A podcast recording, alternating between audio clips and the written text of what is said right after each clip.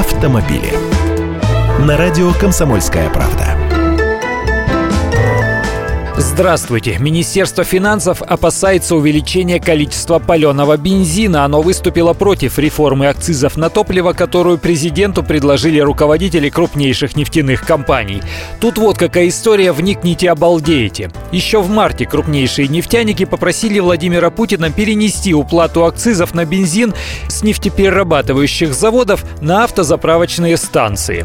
Это было связано с тогда еще грядущим повышением ставки акцизов на топливо с 1 апреля на литр бензина она выросла на 2 рубля. В результате нефтяникам это принесло дополнительные расходы почти 90 миллиардов рублей за год.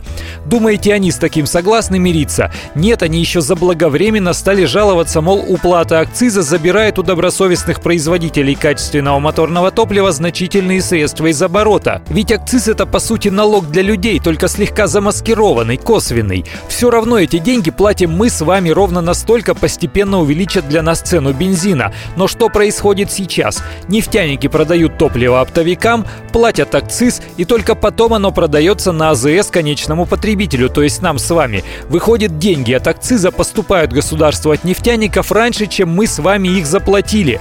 Они, как им кажется, кредитуют государство, а во как повернули. Но Минфин не согласен. Во-первых, у нас ведь море топлива уходит в армию или в сельское хозяйство, минуя сети АЗС. А еще отсутствие контроля над движением без акциза акцизных нефтепродуктов в оптовой торговле приведет к увеличению нелегального оборота топлива. Такие вот у них там заморочки. Автомобили.